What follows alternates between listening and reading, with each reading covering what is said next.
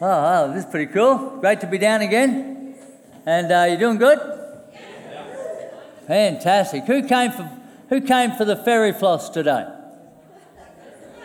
No, but you're going to be disappointed because there's no fairy floss.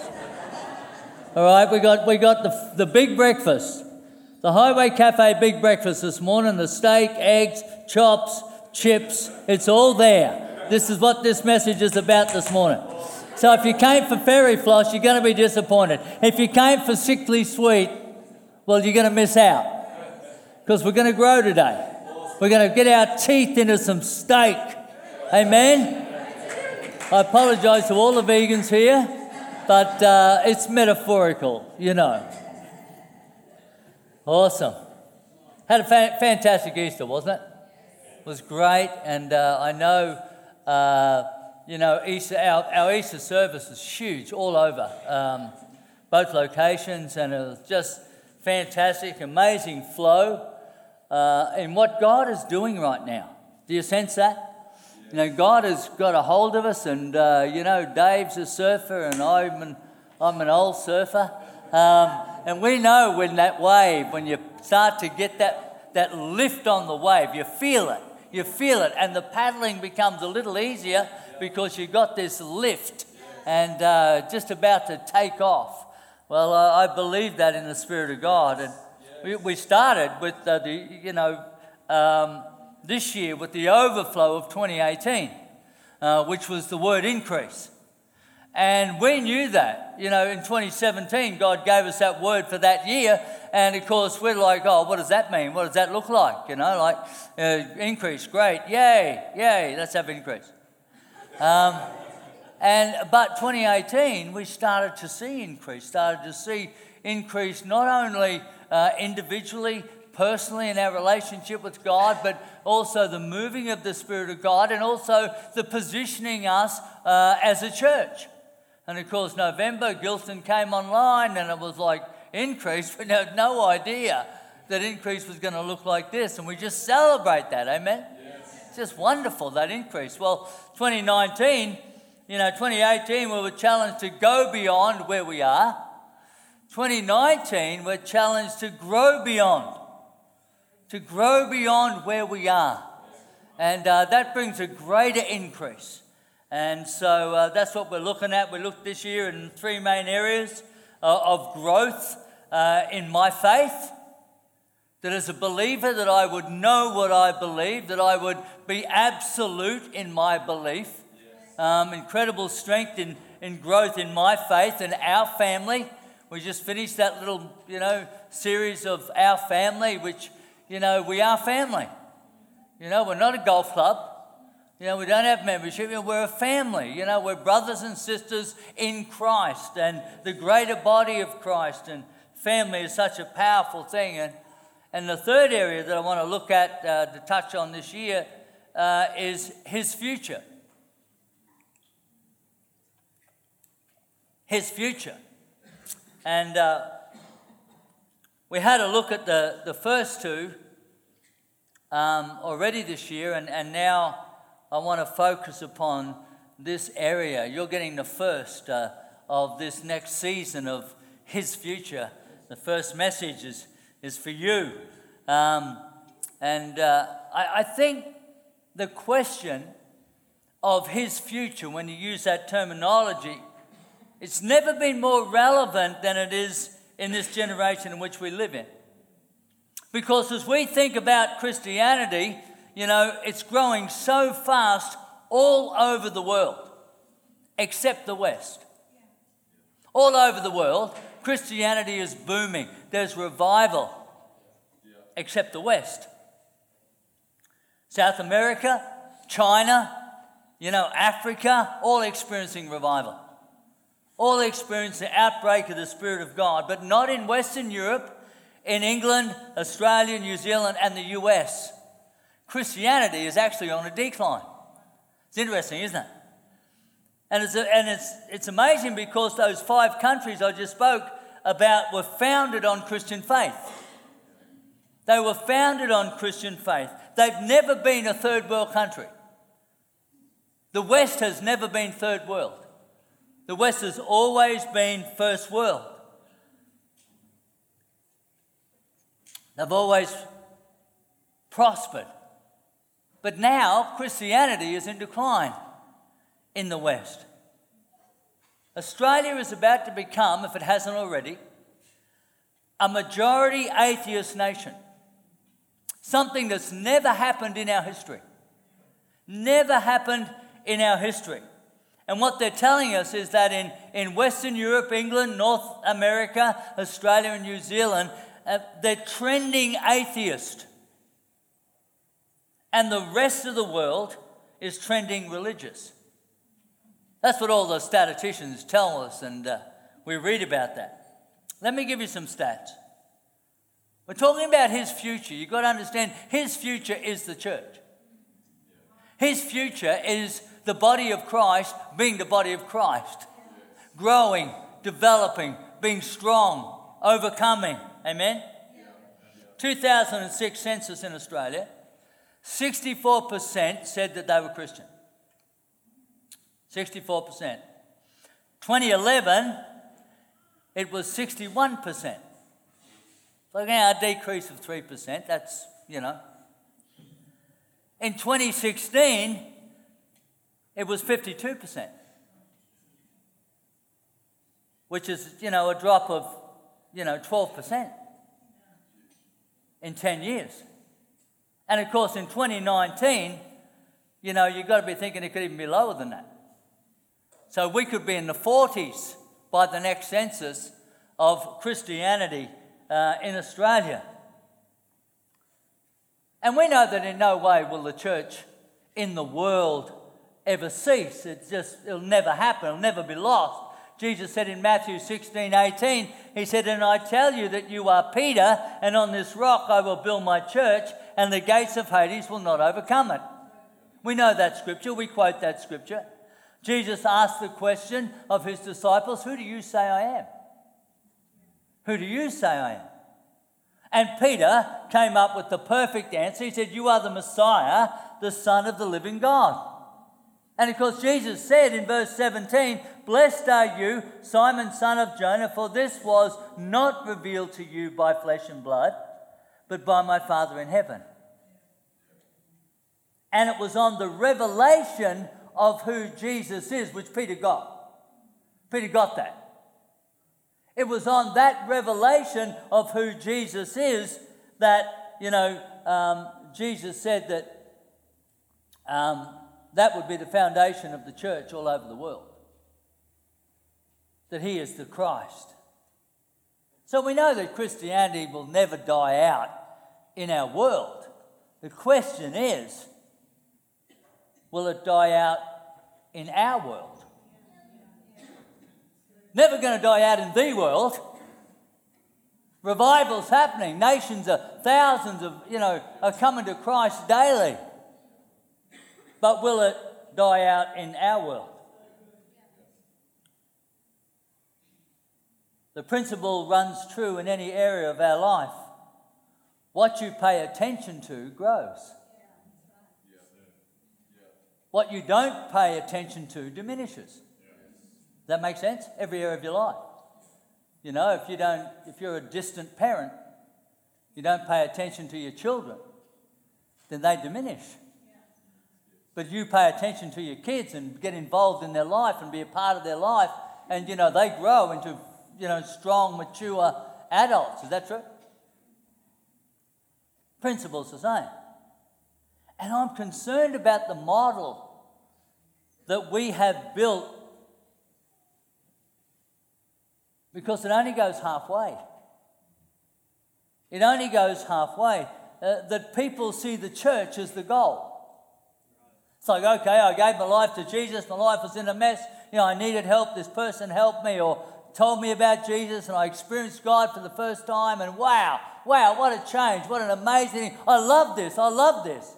I love Jesus. He changed my life. He gave me a brand. I go to church every Sunday. I love it.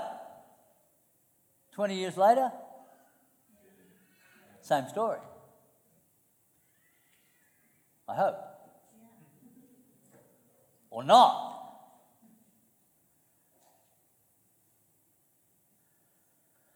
It's only half the story. Church is wonderful. I love it. I love being here. I love the presence of God. I love the people of God. I, I just, that's who I am. I, that, I dig that. But it's only half the story. And Jesus could ask us the same question today Who do you say I am? Who do you say I am? If the answer to that question is the same as Peter's, if you say, Well, you know, you are the, the, the Messiah, the Christ, the Son of the living God, if that's your answer today, then the revelation of that will be evident in your life. Has to be. It's a, it's a transformation that takes place. When you say yes to God, it magnifies your no to other things. That's the way it works. What you pay attention to grows. When you say, Yes, Jesus is my Lord, the Son of God, then I automatically say yes to the mission of Messiah. The mission of Messiah why he paid the price, why he, why he was killed, why we have Easter today, is because he's salvation for the whole world. And we celebrate that. It's exciting, it's wonderful. We've all partaken of that and been blessed by that abundantly. It's only half the story.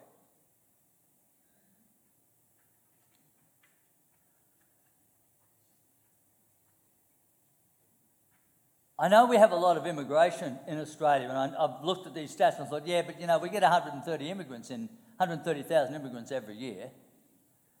So, you know, then, and predominantly they're not Christian. So you look at the stats and you're thinking, well, you know, that, that could be the decline.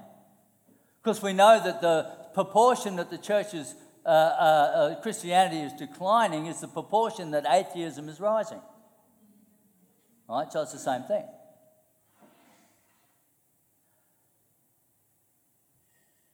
But let me ask you this question. And this, this is a real stark example, I, I guess. But any of us here today, uh, have, have we led one person to Jesus this week?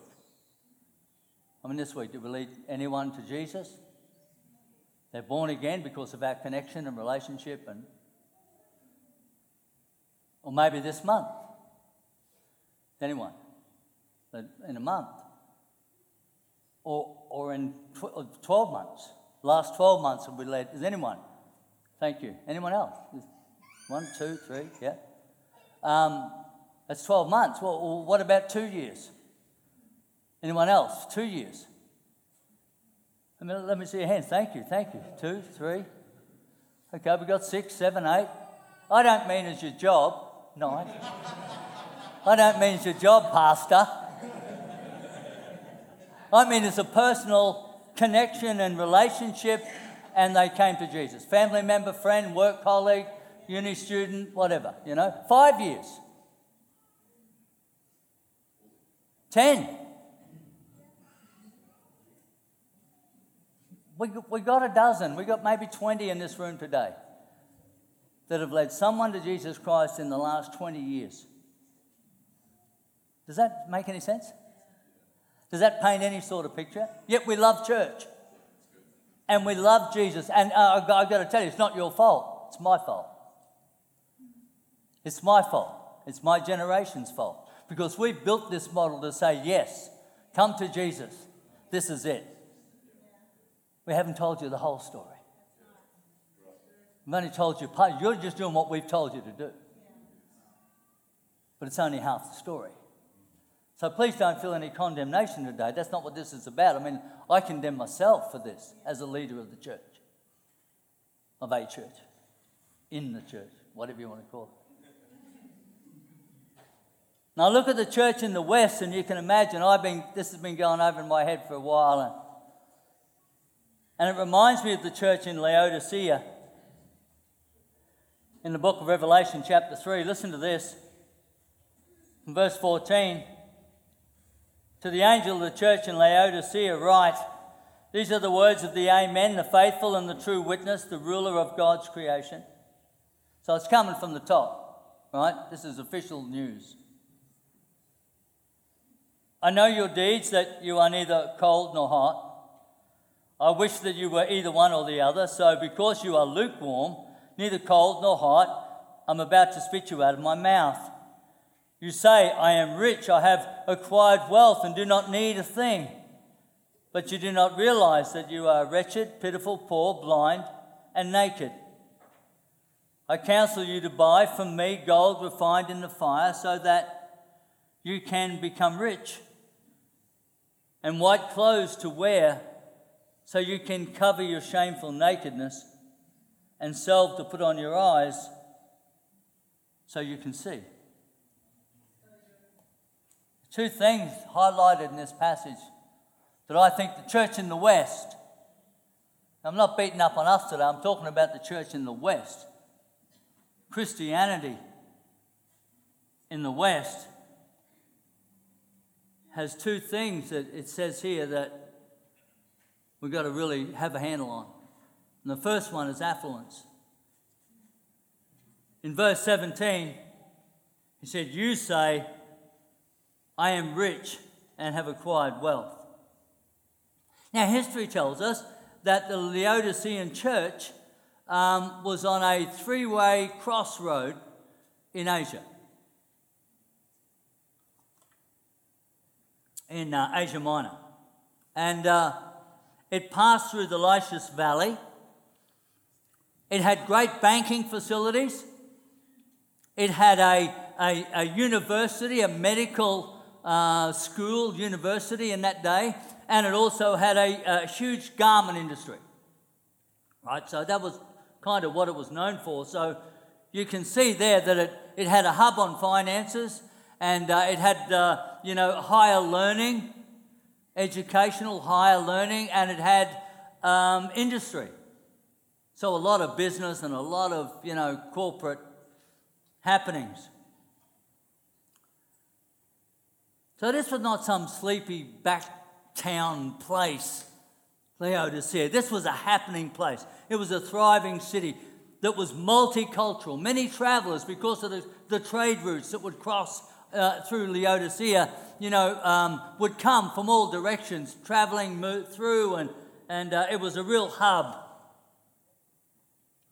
But many travelers would bring their religions and they would bring their, their, their cultural distinctives, their ideas. And the city of Laodicea had the, had the ability to adapt itself to, to um, connect all of those different influences. It had the ability to embrace all of the travelers and all of their, their views. Became very multicultural, this city. But because of this, the historians tell us that it was the city of compromise. The city of compromise. You know, sadly, the, the, the same characteristics overflowed into the, the church at Laodicea. They're prepared to compromise their values to accommodate their affluence. So they didn't want to offend anybody. You know, we, we, we don't want to offend those people coming. We don't, want to, we don't want to offend them because they're bringing money into the town and, and we all have jobs and we all have, you know, prosperity and we all have that because of you know, all of what they're bringing in. So let's not upset them. Let's not, let's not push the Christian thing too hard.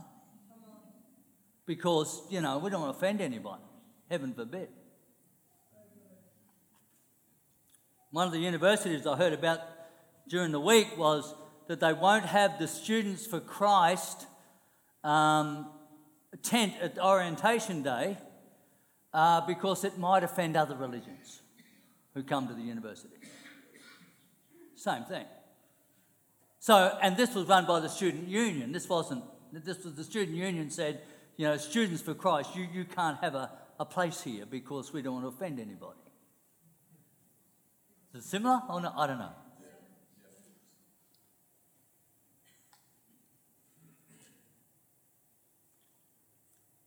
The accusation that, that Jesus brought against the church was not that they were affluent, but they did nothing with it. They didn't hate Jesus, they just pushed him left off centre. Jesus taught us in Luke 12 the guy who was the rich fool. He pulled down his barns and he built bigger ones so that, you know, he doesn't have to worry anymore. You know, I've got bigger barns, they're all full of grain, I'm good for the rest of my life. And Jesus said to him, He said, You fool, this night your life will be demanded from you. That's a challenge, isn't it? Then, then who will have all your grain and all of your affluence? Verse 21 in Luke 12 says, This is how it will be for whoever stores up things for themselves, but is not rich towards God. And folks, there's nothing wrong with being wealthy. Abraham, Abraham, a friend of God, you know, one of the big deals in the Bible, was the wealthiest man in his time. Was the wealthiest man in his time. God's not against wealth because his heart is towards God. His heart's towards God. Great to be wealthy, great to be gifted and skilled and successful and talented and famous. Awesome to be that. As long as your heart is towards God. Your heart is towards God. That we are stewards of the blessing, not consumers of His presence, His blessing upon us. Sadly, the Western Church has got caught up with the affluence and God has pushed to that left centre. So, how do you know that, Pastor? Well, because I'm a pastor. A shepherd watches the sheep. I also watch the offering.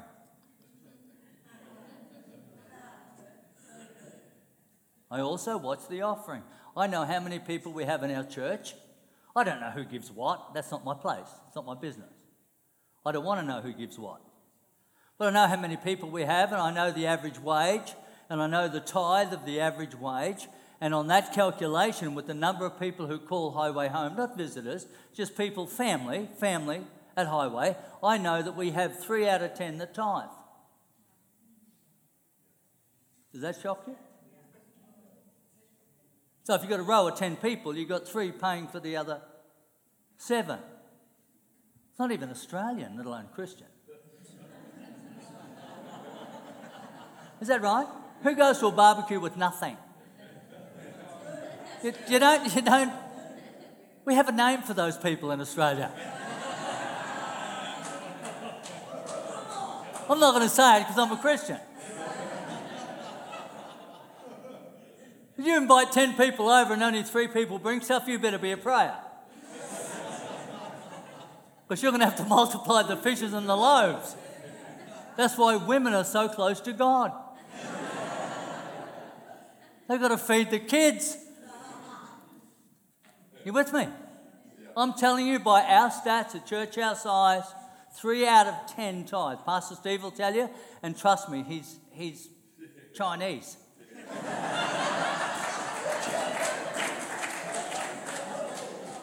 He don't miss those things. Was that racist? Should I have not said that? Did I offend anybody? I'm sorry. You with me? Yes. Yeah, you know, we're all, we're all walks of life, all different, but this is how it used to happen in, in my day. I won't pick on Highway, but I'll pick on the church I used to go to. And true story, I knew some wealthy people in that church, wealthy, who would be on a package of, I don't know, three or four hundred thousand a year. And you'd be thinking, as a Christian, you'd be thinking, well, that'd be 10%, that'd be 40 grand into the offering. But though you drive a car of, say, sixty, eighty thousand dollar vehicle and you live in a home on Ephraim Island or something, I don't know. But see, you only take 500 drawings a week to cover your, your groceries because the business pays for everything else, you see. The business pays for everything else, tax write off and do all that, whatever. So they used to tithe 50 bucks a week. And add that up, over a year it's two and a half grand. where it should have been 40. Are you hearing me? Yes. Now, bear in mind, you get the 90. So take 40 out of 400, that's a lot left. I'd, I'd be happy with the, with the dregs. You know, I'd, I'd, I'd be happy with the overflow of that. Trust me. You with me today? And so we, we, we proudly put our $50 into the offering every week and hop in an $80,000 car and drive home and think, you know, I've done my bit. And they're very clever people, but they obviously don't think God can do maths. See, it's not, it doesn't go in my pocket. The more you give doesn't increase my wage, but it feeds more hungry kids. That it reaches more lost and broken out in the, the street kids, you know, in the slums. And, and, and we've got, we had a, is Joey here? Joey's here. We had a meeting with uh, Street Creed, isn't it? Crew, Street Crew, which, which is the, the, the police that actually go into the, the streets around Southport and Nerang and area and, and work with the homeless kids. We met with them last week to be able to say, how can we as a church help? How can we get these homeless kids off the street, you know? And, and Joey, correct me if I'm wrong, but the main thing they needed was they loved our, our interest. They loved our concern. They loved the fact that maybe we could have it, but really, they needed our money. That's the truth. If they, if they had more funding for more counselors and for more people that could go out and make more of a difference, even to buy go cards so that these homeless kids can get a taxi home or a, a bus home or a, a train home. Home. So they don't have to live in the street, but they can't go home because they can't get there because they. And so they have these go card, $10 go cards. He said, if I had 50 more of those, I'd use them every week. With me? People get all offended about money. We are the most affluent, one of the most affluent nations on the earth. And it's not a money problem. Not a money problem. There's plenty of money there. Don't think I'm talking about the mega rich. I'm not talking about the mega rich. If you live in this country, if you drive a car, if you have a garage for a car, you're in the top, what is it, like 5 or 6% of the world, or 8% of the world, if, you, if you've got a, a garage to put your car in. See, I, I know people in India that laughed at me when I told them, What's a garage? Oh, we put our cars in it. They laughed. They could fit three families in that, in that garage. So I'm not talking about, you know, the mega rich, the top end of town. I'm talking about every Australian. We don't have to worry about food tomorrow. We don't have to worry about, you know, next week. Yeah, we, we got our bills and we got our problems and so forth, but be very careful that our affluence is centered in Christ. And secondly, about pleasure. Verse 17, he said, I am rich and I have acquired wealth and do not need a thing. Do not need a thing. Wouldn't that be cool? Do not need a thing. These guys were so rich they, that they, they didn't need to go to work. They didn't need to, to go and work out in the fields or, or labour out in the streets or anything like that. They didn't worry about, you know, what they were, were going to eat tomorrow or even if they were going to survive. Ah, we're loaded. We're good. We don't need a thing. And I looked at that and thought, wait a minute, isn't that the goal? Isn't that the goal? Isn't that the Aussie dream? To be rich enough so that you don't have any more worries? To be wealthy enough, to be affluent enough so that your bills are paid, you know, your kids have got a, you know, their schooling covered, you know, you've got your retirement plan all sorted out. Isn't that the goal? It's always been my goal. It's always been my dream, I've got to tell you. I've always said, God, is there, an, is there a, an old Uncle Fred I don't know about that's ready to cark it? and he's loaded with no kids, and I'm the next one in line, please. Is that possible? I've prayed those prayers, you bet. Think I don't worry about bills that I have to pay coming up? You don't worry about my retirement? Of course I do. I worry about my wife in retirement. I'm a man. Her welfare, welfare is, is my first priority. My first, I won't have her living in a, in a, in a, a shoebox on a crust of bread a week. You with me? I worry about those things. I would love to have enough wealth to be able to say, we're good. We're good. Phew. Don't have to worry about that now. We're good.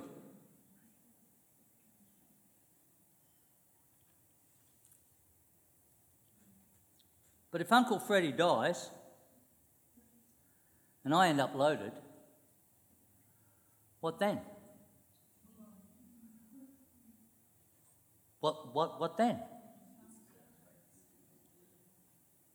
I'll buy a caravan and travel around Australia the rest of my days. No, yeah, but what then? What happens when you go around Australia once? It's like, I've been to most of Australia and once is good enough. I mean, some of the towns I've lived in, once is too much. Yeah, okay, you know, it's a, well, oh, well, you know, we'll, we'll go on a cruise. We'll do the Alaskan cruise. Awesome. I've done that. I've done the Alaskan cruise. What then? See, my brother, my brother was, was a cruise director on the QE2 for 25 years. Right? Cruise director on the most, probably the most famous cruise ship on the planet. Would that be right? The QE2, everyone knows QE2. He was the cruise, he's got photograph albums filled. Um, that's where you take a, a, a picture and you, you, it's a book. It's, I'll show you later. Um, he's got photos with him with, pres- uh, with presidents. Jimmy Carter, uh, you don't know him either. All right. Um, you know, with, with world famous um, actors, Liberace. He's got a photo with Liberace for crying out loud. You don't know who he is either.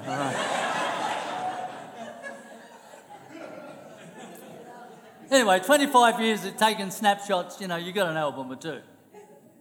And he used to tell me, I, he, when, whenever the QE2 would come to Brisbane, which was not often because it couldn't fit, um, I, I, used to go on, on board the QE2 and have lunch because he's, he's a cruise director and I, you know, I'm family, so I get a free lunch.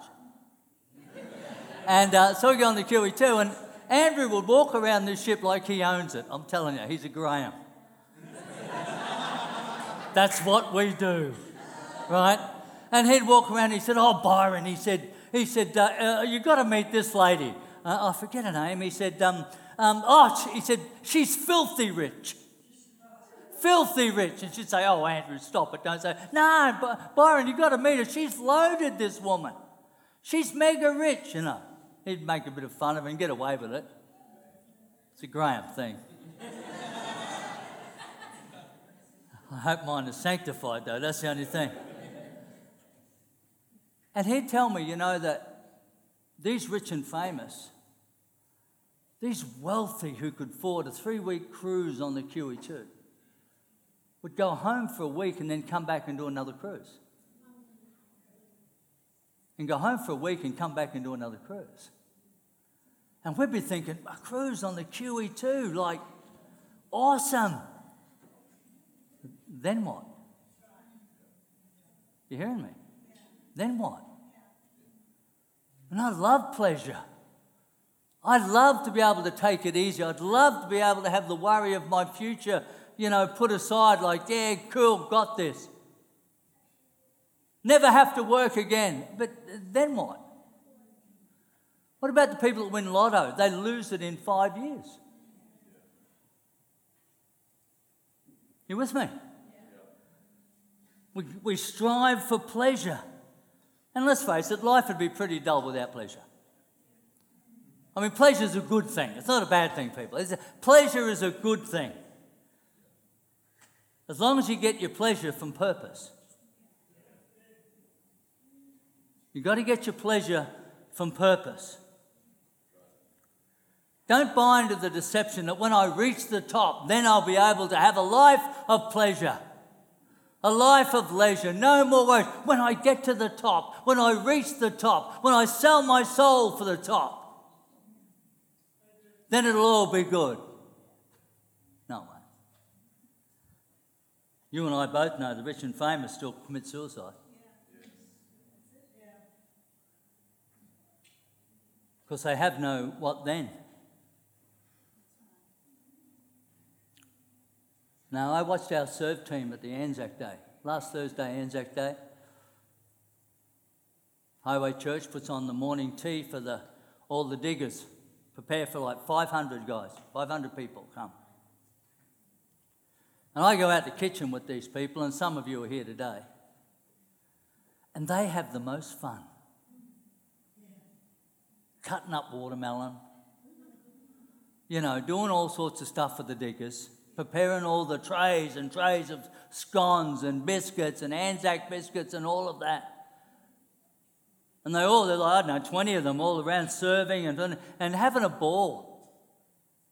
I watch our highway cafe of a Friday morning. I go into the kitchen and everyone's got their little station because that piddly kitchen up there is not the size of yours. and so, so what happens is everyone's got, you know, one guy's the, the, the French toast bread cutter, uh, and the next guy is the French toast apple stewer, and the next guy is the you know béarnaise sauce maker, and the next one, and they're all in this in this little kitchen together, and they have a ball. They have the most fun. I go in there and stir them up. I love it. It's a Graham thing. I stir them up, and they have so much fun because it's pleasure that comes out of purpose. Pleasure that comes out of purpose. So I ask you that question Are you living for pleasure or are you living for purpose? Because if you're living for purpose, you'll automatically have pleasure. Absolutely. Look, I know that this message is a little hard. I get that. And, you know, as a pastor, these sorts of messages you try and get someone in for. Because you don't want to be the bad guy. But as a father, talking to the family, we've got to turn this around. Because we're heading in the wrong direction, church. Christianity in our country is heading in the wrong direction. And it's not because we don't do church, it's because church is where we stop. You with me? Oh, don't even get me started on the politics. I've been a, a, pastor on the coast here for 24 years. The church politics is unbelievable. Who's got the most people?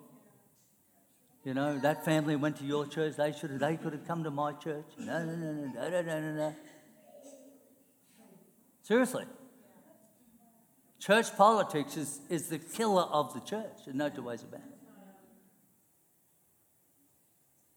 Everyone has their own thing in church, like that's mine. You can't.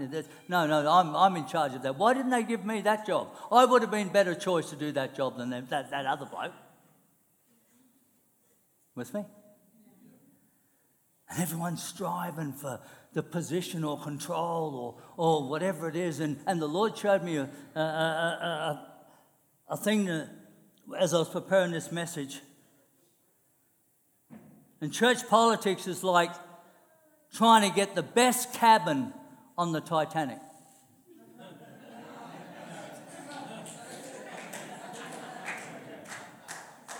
Let that sink in.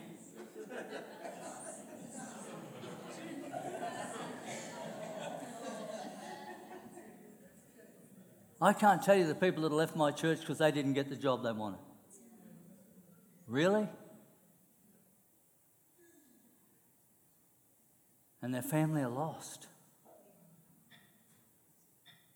Their loved ones are broken and hurting. And they're the carriers of life, of Jesus Christ, that has transformed them. And they're worried about not getting their way. You with me? Let me pray for you because, honest, it may not sound like it today, but I do love you. I do love you. And, you know, if every message was, was fairy floss, you wouldn't have any teeth in your head. it's good to have a piece of steak every now and then, you vegans. Good to have something that's going to, you walk away and go, I don't think I like that bloke. I'm okay with that. Provided it challenges you to grow beyond where you are today. Because I don't want the church to become extinct in Australia. And the only way it won't is if we lead someone to Jesus. With me? And it's not hard. Every person that walks through those doors that I, that, I, that have come for the first time I've spoken to, I said, uh, and I, I you know, I want to know. I want to know. Tell me. Tell me honestly. Tell me the truth. How did you find it? Was it relevant? Did you understand it? Were there things that you sort of went, ugh, don't like that? I said, You won't offend me. I need to know so we can grow. Tell me the truth. And to a person, they say, Oh no, I loved it. I love this. I didn't know church was like this. I'm coming back next week to a person. So, this isn't the problem. Amen? It's up to us. And particularly with Gilston, you know, with, we're breaking into a whole new area. And we've been gifted, gifted the greatest opportunity I've seen in 24 years of church life. Gifted. God is with us. I can tell you.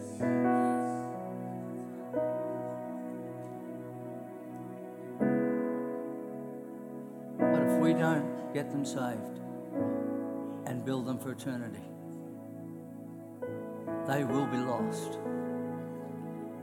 And so will Christianity in Australia. Don't complain about the laws they pass that are immoral. It's only because they've got the numbers. Numbers create laws. Because numbers get politicians in power. That's all it is.